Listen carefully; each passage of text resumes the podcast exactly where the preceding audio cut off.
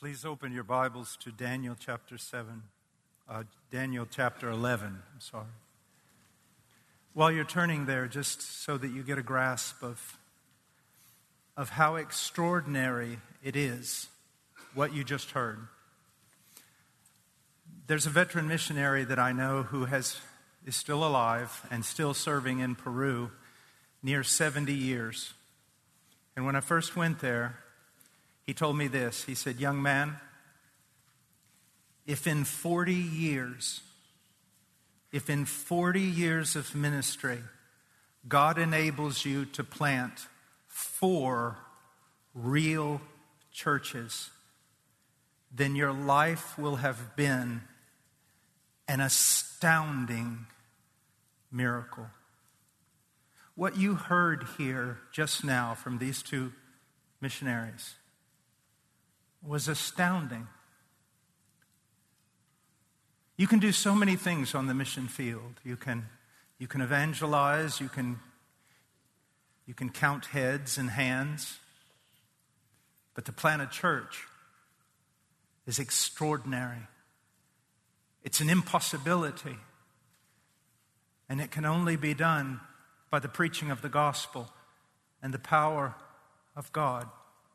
And so what you heard, that many churches, that many people, it's beyond speech. And you need to recognize that. And you also need to recognize that if you were helping them, you had a part in that miracle, those miracles. Now let's look at Daniel chapter 11 Verse 32 By smooth words he will turn to godlessness those who act wickedly toward the covenant. But the people who know their God will display strength and take action. Let's pray. Father, thank you for what we have already heard. What grace you have given to your servants, both men and women. We praise you, O God.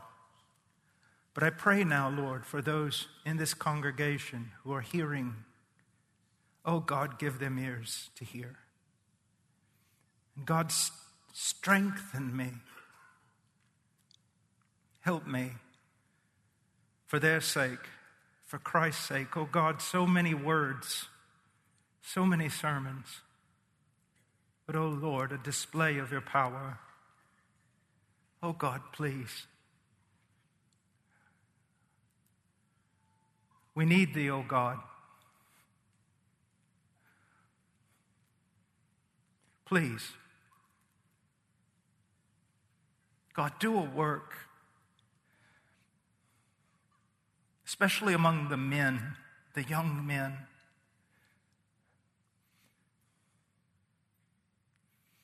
Oh God, do a work. Help us. In Jesus' name, amen.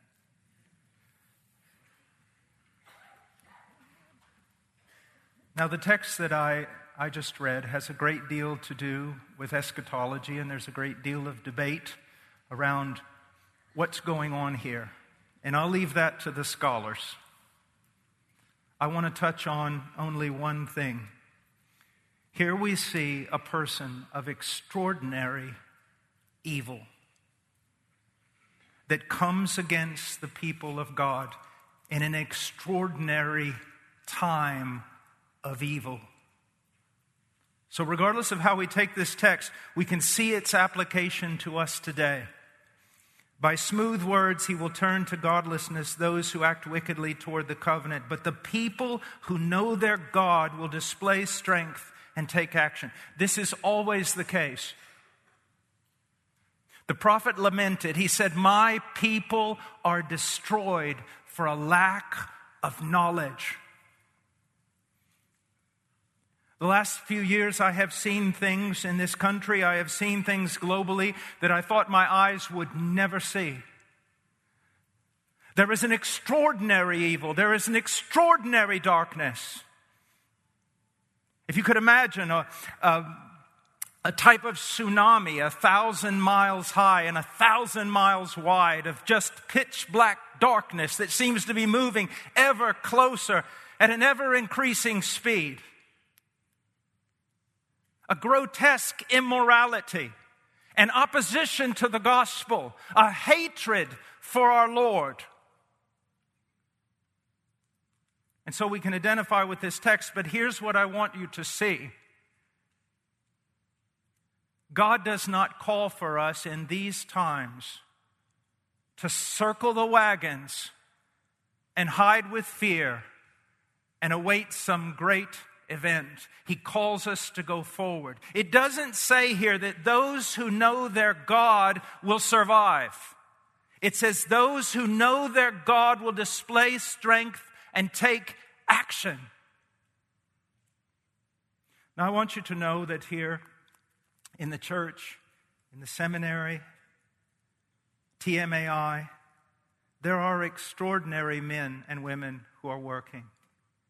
Men and women who know their God. As a matter of fact, many times if, if I have a question or a problem, I am prone to call some of them. But I'm not talking to them tonight, I'm talking to you. I'm talking to you as a church. I'm talking to you as a layperson. I'm talking to you who's just been recently converted. And what I want you, if I could, I would take your, your face in my hands and I would pull you close and I would say, Listen to me. These are troubled times. These are terrible times. But borrowing from Dickens, I can say, These are the worst of times. These are the best of times in the midst of a first century darkness, you and I have the opportunity to live like first century Christians, but only if we know our God.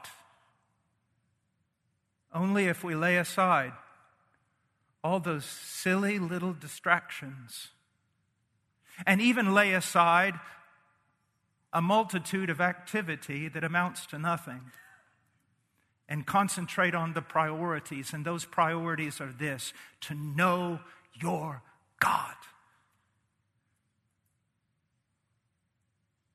When we look through church history, we see extraordinary men and extraordinary women of devotion and courage, the willingness to give absolutely everything. What makes them different? Why are they so strange? Why do they appear as an anomaly? What is the reason? Were they born of better stock than us? Absolutely not. They were born of Adam. Were they born again with a better spirit? No, God does not show partiality with his children. Then what is the difference? Here is the difference. If you look at them and you see courage and you see passion and you see discipline, it is only because they know more of God. They know more of Christ. They know more of the payment than the average believer. And that came to them because they sought it. They sought it in the scriptures. They sought it in prayer. They wanted to know Him. You see, the weakest man in the world can become strong. The most useless servant can become extraordinary. But it is only to the degree that they know their God. And principally, they know their God in the person and work of Jesus Christ. He is absolutely everything. He cannot be sounded in his power and his beauty and his glory and his love for his people. The depth of what he suffered for us on that tree cannot be grasped by men or angels. Only in the mind of God is it correctly understood. There is a well for us of strength in that knowledge. There is a wealth for us of motivation in that knowledge. To know Him. To know Him. That is the great motivation of the Christian life. That is the great motivation. And yet there is another. Look over in chapter 12. Look at verse 2. Many of those who sleep in the dust of the ground will awake, these to everlasting life, but the others to disgrace and everlasting contempt. Those who have insight will shine brightly like the brightness of the expanse of heaven, and those who lead the many to righteousness like the stars forever and ever. If it wouldn't appear rude, I would stomp my foot several times to get your attention. I, I need you to see this. I don't care who you are, your life as a believer is extraordinary. The things you claim to believe are fantastic, but true. We're not talking here about your best life now. We're talking about heaven, hell, life, death, eternal contempt, or eternal glory. And there's glory to be won. There's glory to be had. I want you to turn over just for a moment and look at Romans chapter 2, where the Christian life is described. This is one of the most neglected passages. I don't know why it's neglected. It is, it is extraordinarily powerful. Romans chapter 2, in verse 6. Speaking of God who will render to each person according to his deeds. Now, he describes the Christian life. The Christian. To those who by perseverance in doing good, look what they seek for. They seek for glory and honor and immortality. That sounds Spartan. It sounds like it should be written on a shield or a sword or a piece of armor but it's written for you. Christ never says that we should not seek glory. He just focuses our attention not to ever seek glory from men, but to seek glory, the glory from God.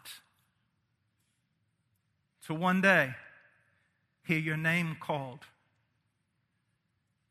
to drop your sword, to lay aside your scars and your pain and all the battle wounds and cross that threshold to hear, Well done, my good and faithful servant.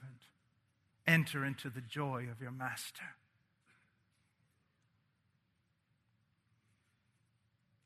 You say, well, well, I'm not a missionary. I'm not this. I'm not that.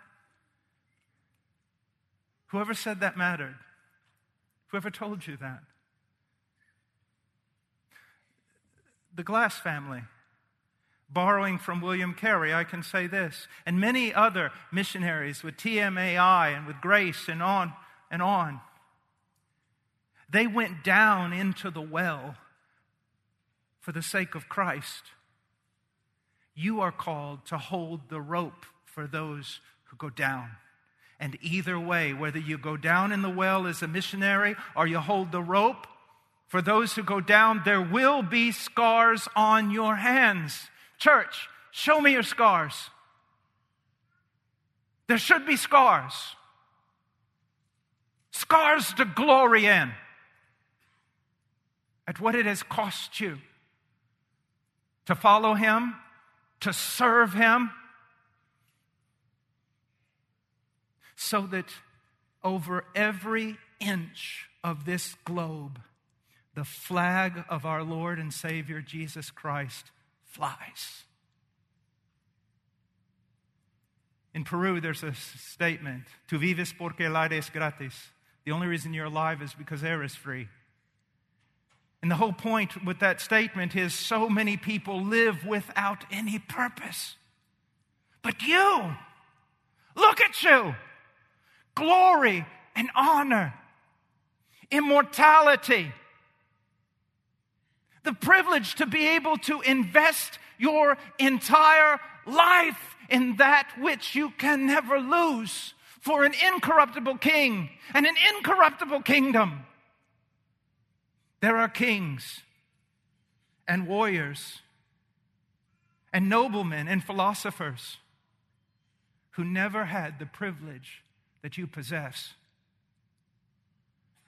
To labor for a kingdom that will never end, that they cannot take away from you, that will not collapse with the next regime, because there's no changing of the guard in this kingdom. I beg you. What do I beg you? Let's go to Romans chapter 2, chapter 12. Verse 1.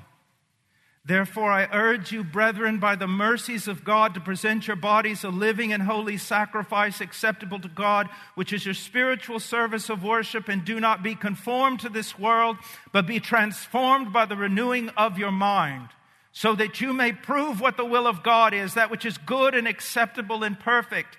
He says, Therefore, I urge you, brethren, there is one thing that I see over and over missing in all these expositors. When I come to church, I don't want to hear a New Testament class. I want to hear preaching. I want to see a man who has life and death painted on his face. I want to have the great matters of eternity set before me. I want to be urged. I want to be begged. I want to be pleaded with because the subject matter is worthy of it. And this was the Apostle Paul. He doesn't just lay truth before people and then walk off the platform patting himself on the back because he did a good job expositing a text. No! There should be no contentment in the preacher unless God is glorified and men and women are moved. Paul says, I urge you, I beseech you, I beg you, brethren. Here is a man who, whether in body or not in body, saw glory, saw paradise. He knows what's at stake. A vision of Christ. He knows the worth of Him. And he comes back to us who have clouded eyes and dull ears and passive hearts. And he says, Stop it! Stop looking at all the things in this world. Stop being so troubled with so many things. I urge you to do something. What is that something? He says to present your bodies a living and holy sacrifice to present. It's an aorist tense here. It's the idea of it's not this every Sunday make a new pledge. It's the prophetic call of how long will you limp between two opinions? If Christ is Lord, if Christ is Lord, then once and for all, offer yourself once and for all. Stand. Especially you men. Stand.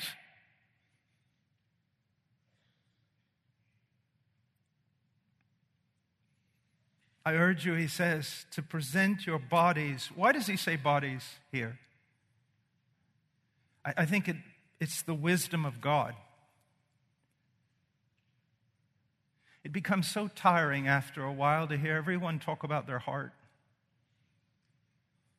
But you need to understand something. You can talk all day about the inward workings of your heart, but unless it manifests itself outwardly in your body, in what you do, it's meaningless. It's meaningless. What do you do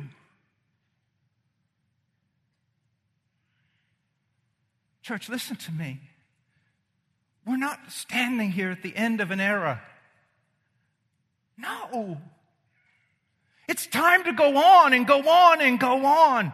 There is so much right here, so much more that can be done here, So much work to be done to take the gospel to the nations, to take the gospel to this nation. So much to be done in Bible translation. There are so many things that can be done, and that's the pain of it. And you say, yes, we have great men and women to do it, but those great men and women cannot do it without everyone that I'm looking at right now. And everyone hearing my voice. Everyone has a place, a work, a task to either go down in the well or to hold the rope for those who go down. To serve Christ. To serve Christ. He goes, present your bodies as a living and holy sacrifice. When I was a brand new convert, one of my dear friends had, was talking to Leonard Ravenhill, the old English revivalist, and said, Brother Paul's really been struggling with some things. I was a brand new believer, just a year or two old. Leonard Ravenhill sent me a track. And the track said, Others can, you cannot. And what that track basically said was this yes, others can play with the world, others can walk hand in hand with the world, others can live trivial lives and play trivial games. But if you want to be an instrument of God, you can not. The Christian life does not begin with what you do, it begins with what you don't do. Because if you don't turn away from some things, it doesn't matter what you do on the other side. It doesn't matter if you take a shower five times a day, if seven times a day you fall back into the cesspool. We are a people called by God. Do you see that? We have been called out of this world, out of its moral filth, out of its moral decay. We have been called out of its, its trivial, the trivial that it does. Playing with marbles, wasting its life until it finally crawls into the grave, no wiser than when it started.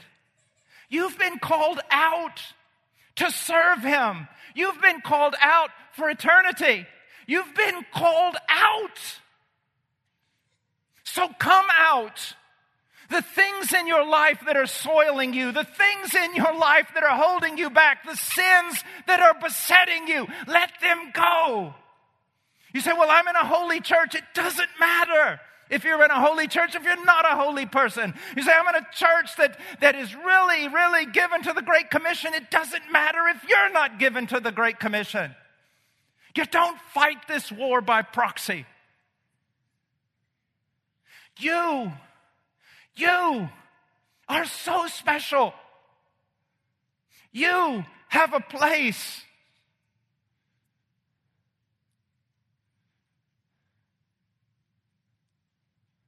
You have a place. Come out. Not just leaving immorality behind, but leaving the trivial behind. So much wasted time, so much looking and looking and looking.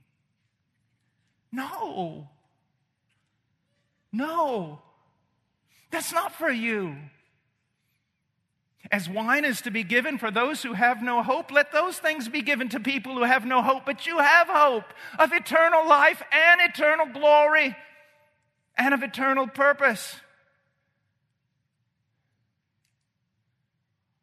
Awake, sleeper, and arise. Come out from among them. He has called you to be sons and daughters. You were born in Zion. Your name is inscribed in the book. Come out and join forces with those who labor, with those who suffer, with those who cry, with those who fight.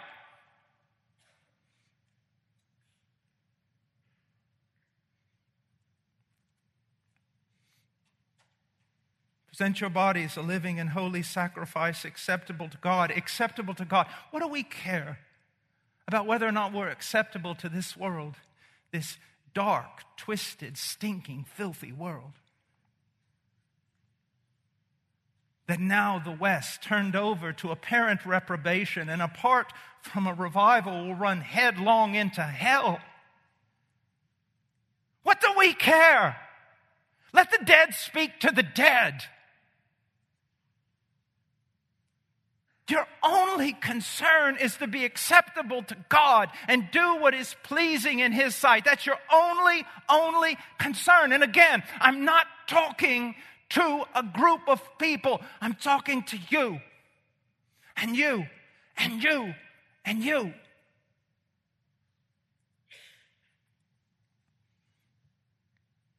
Acceptable to God, which is your spiritual service of worship. The word can also mean rational. I remember one time dealing with there was an atheist that had been brought to me by a person who claimed to be a Christian but lived in continuous carnality, wanted me to witness, and I just stopped and I said, "You know what? I have more problems with you than I have with the atheist." And they said, "How can you say that?" I said, "Because he's consistent." He, he's immoral. And that's consistent with what he says he believes. There is no God, there is no absolute truth. He can run on instinct. And at least I have to applaud his logic. But you, you have no rationality to you. You're a walking contradiction. If Jesus Christ is Lord to you, and He is, but if you claim to be aware of it, that He is your Lord, you acknowledge Him as Lord, well, there's an issue there. It's called sovereignty.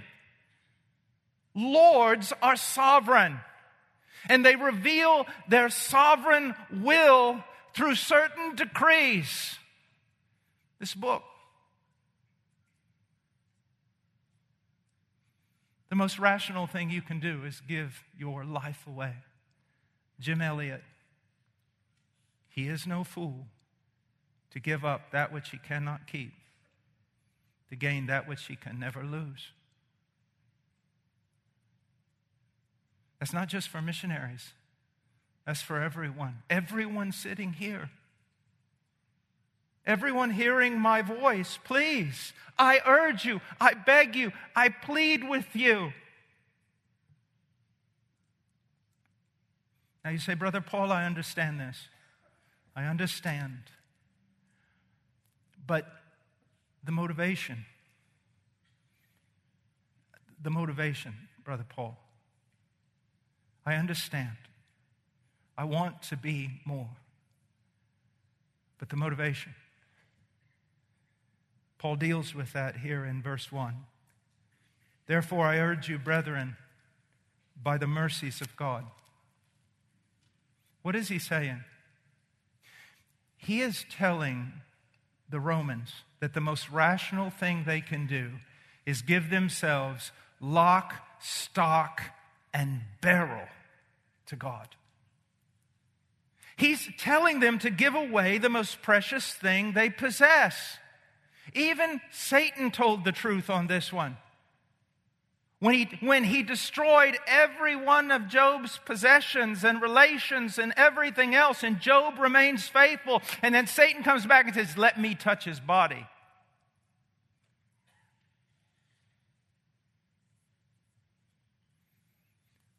Here, Paul is urging, begging, pleading, entreating you to give your body your mind, your heart, your soul, your future, everything. Now, what could be the motivation that would cause us to do that? Why would anyone do that? The mercies of God. What are the mercies of God? First of all, notice he says mercies. I, I think there's a little bit of Paul being a Jew in this because he went with the plural. And when you do, it's, it's an idea of abundance, multifaceted, it's big. So he says, I'm telling you to do this most difficult thing, and the motivation I give you is the mercy of God. But what are those mercies, Paul? That's why the, the word therefore is so important, because it connects chapter 12 with the first 11 chapters. And what did he do in the first 11 chapters? He explained to the Romans and to us everything God has done for us in Christ. Everything God, he says, I have intricately gone through this theology with you of what God has done for you in His Son. Do you think He did that just so you could be smart or make a good grade? No, He did that not only to save you, but to motivate you. From where does motivation come? Let's go back to Daniel, remember? Those who know their God. And what's the best place to know God? In Christ. And what's the best place to know Christ? In His cross. In His cross.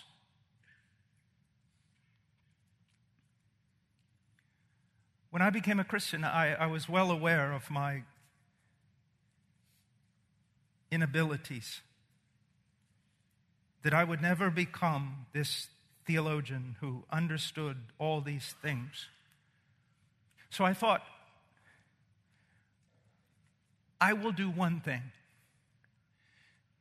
Even though I cannot give a lecture on eschatology and I, I can't give a lecture on certain things and I, I'm not very good at apologetics, I will do one thing. I will study the cross. I will devote my life to one thing, knowing what it means that Jesus Christ died for me. And that knowledge is enough to take the weakest man and make him strong, the most pliant man and make him defiant, to make him run when he can't walk, to make him lift when he is weary to go on and on and on. There is enough motivation in that cross to propel you a thousand eternities of service. I hear people all the time, well, Jesus died for me, Jesus died for me. The Puritans used to say, there are some things you don't say without a trembling lip. He died for me. For this for what I was, for what I am, even now. That my best moment would only earn me hell. He died.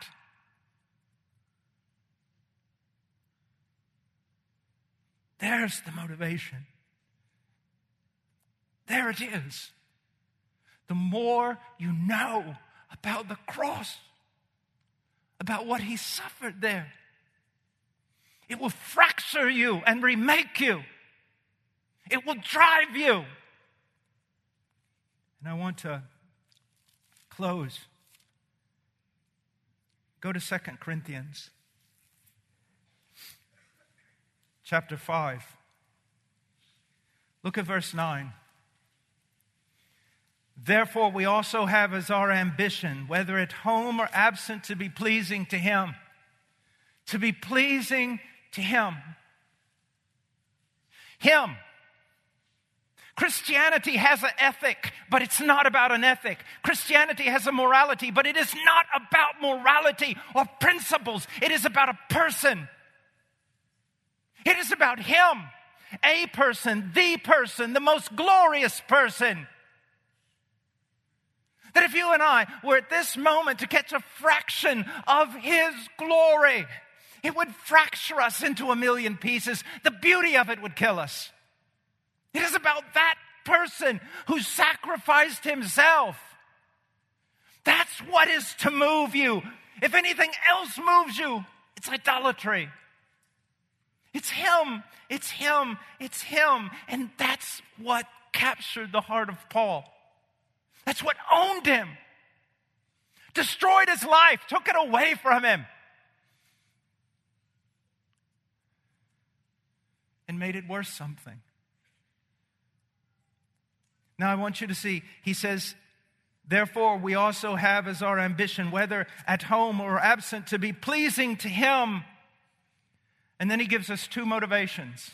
I call them the sun and the moon the greater light and the lesser light. Let's look at the lesser light. One of the reasons Paul took serious his walk with Christ as he says in verse 10 For we must all appear before the judgment seat of Christ, so that each one may be recompensed for his deeds in the body according to what he has done, whether good or bad.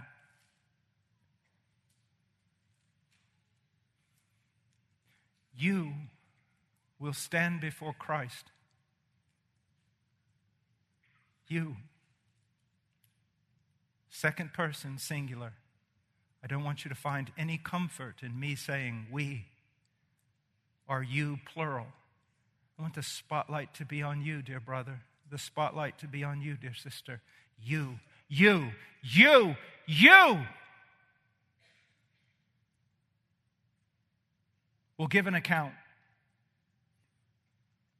And if I had to summarize it all in one thing, it would be you, would ha- you will have to give an account for the privilege. For the privilege. Kings and noblemen longed to see what you see, longed to possess what you possess. The fullness of the times has come upon you. Abraham's hope has fallen upon you. Of all the billions of people in the world, you, you, you have been brought out of darkness into light, translated from the kingdom of darkness to the kingdom of his dear Son, inscribed in the heavenly Zion. You.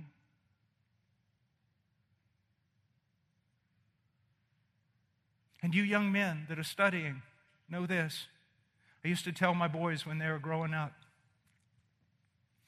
if we are strong, it's to help those who are weak.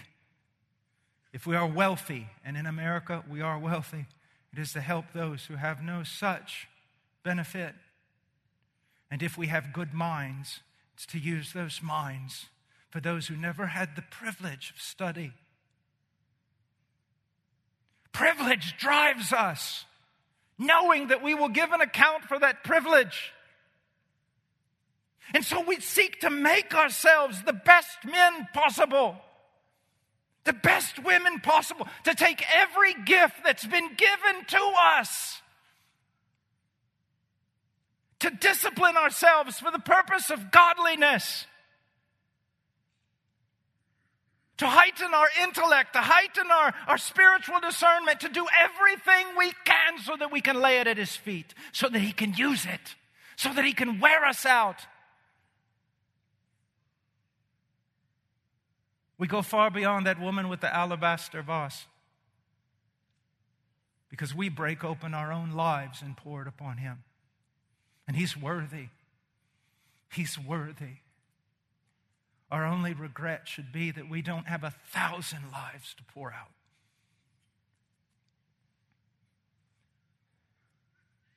So that's Paul's motivation. But it's the lesser. It's the lesser. Now let's go to the greater light. Verse 13 For if we are beside ourselves, it is for God. If we are of sound mind, it is for you for the love of Christ controls us. I believe that so many people get the genitive wrong here, the idea of, yes, Paul's great love for Christ controlled him. No.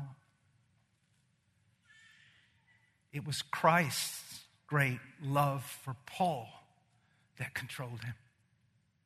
My love for Christ when I look in the mirror is so up and down. One day hot, the next day cold, somewhere in between. Fickle I am. I find no motivation in the strength of my love for Christ. There's nothing to boast of.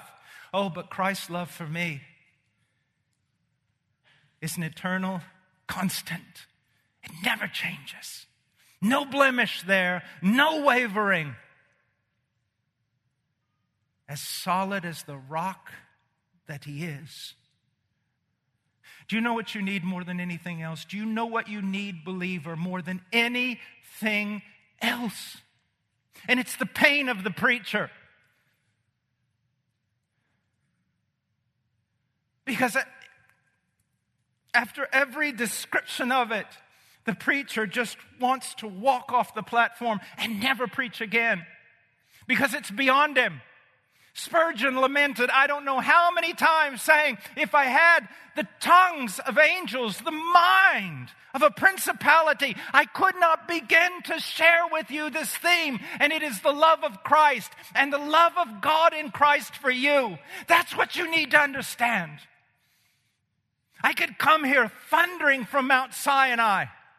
I could condemn you all with the law. But that will just whip you like a beast. No, you need to be drawn with cords of love. You need to see how much He loves you. The more you grow in your understanding of how much He loves you, the greater the motivation. Imagine two women, and both of them faithful in serving their husbands, and one does it with trepidation and fear and trembling and sadness and anxiety. And the other one does it with power and joy and peace. What is the difference between these two women?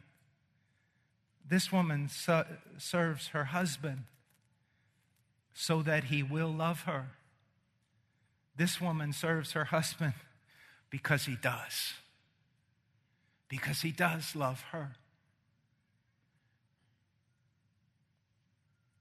He loves you. There's no poet. There's no principality. There's no way to even move you a fraction to understanding more of the love of God apart from the scriptures and the illumination of the scriptures by the Holy Spirit. Oh, that God would show you how much He loves you. Look to the cross. Look to the cross. Study it, study it, study it. I hear all these things today about we lack men, we lack men, there's no masculinity, there's no testosterone. And so people seek to cure that in the church by, I don't know, getting tattoos or something. You want to see a man strengthened? Then let him be strengthened by grace as he understands more and more of the love of God toward him. A love that cannot be altered. A love that brought about the cross, where our Savior hung, bearing our sin, shut up in a room as billow after billow after billow of the wrath of Almighty God poured down upon him until justice was satisfied and wrath appeased and the love of God could be poured forth in the gospel. Paul says, For the love of Christ controls us, having concluded this, that one died for all, therefore all died. That's the thing that I just, you can't. He died. He died.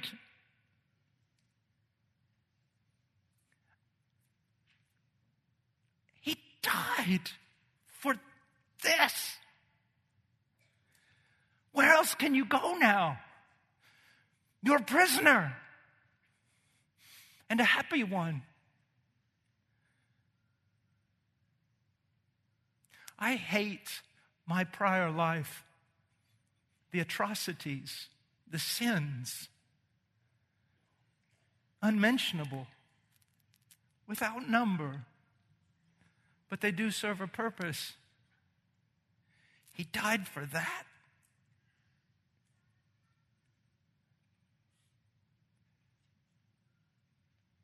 You see, that's what I, Paul was a man of like nature. I am sure there were times when it was throw down the scrolls, become a New Testament Jonah, just run. It's just too much. But every time he got near the doorway, it wasn't an ethic, or principle that halted him in his tracks. It was this Jesus Christ died for me. How can it be? For the love of Christ controls us, having concluded this, that one died for all, therefore all died. And he died for all, so that they who live might no longer live for themselves. What a ludicrous thing to do! What a cheap way to spend a life.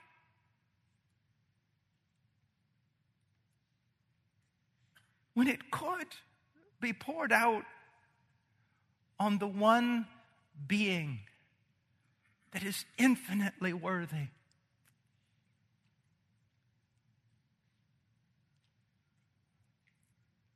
For him who died and rose again on their behalf. On their behalf. Isn't there power in those words? Do you feel it? Do you see it? Put you in there.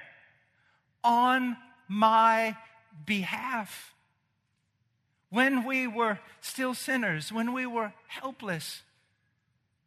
He died.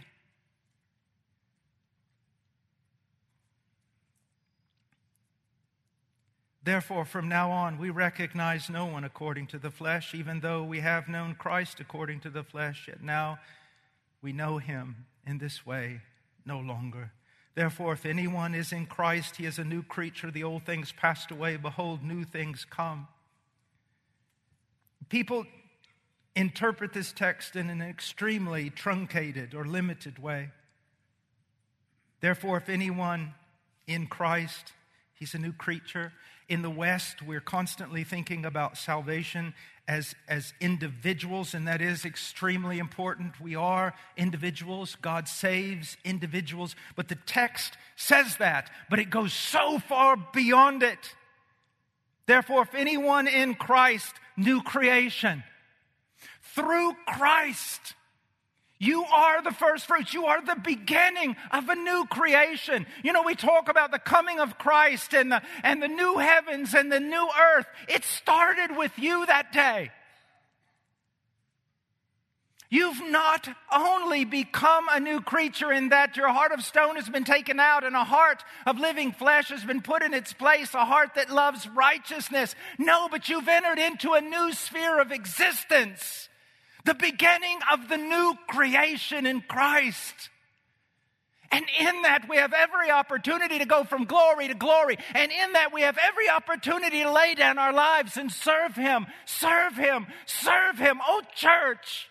Church, serve Him in the capacity that He has called you, in the giftings that He has given you. Serve Him. And then the one who sows and the one who reaps, the one who went down into the well, the one who held the rope,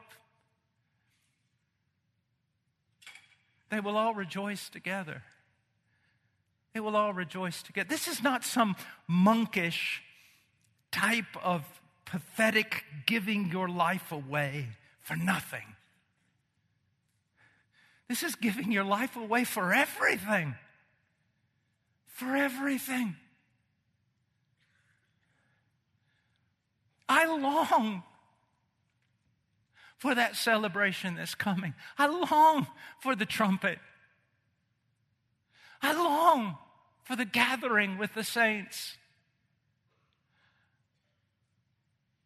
Oh, please, I urge you, in your own capacity, in the providence of God, according to your gifts, according to His providence for your life, offer yourself as a living sacrifice. Please, for His sake, for your sake, for the sake of everyone. Let's pray. Father, thank you for your word. Oh God, please, by your Spirit, dear God, please, please Lord, get some eternal benefit out of this. Lay your hand to it, Lord. Claim it.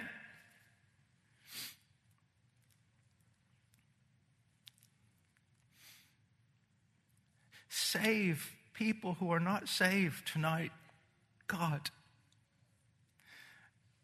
Believers who are discouraged and have taken their hand off the plow, give them strength to put it back on. Those who think they have nothing to offer, Lord, show them how counterfeit that idea is, how contrary it is to your word, that they shall they should not bury their talent. Do God animate this church to go on to greater things. In Jesus' name, amen.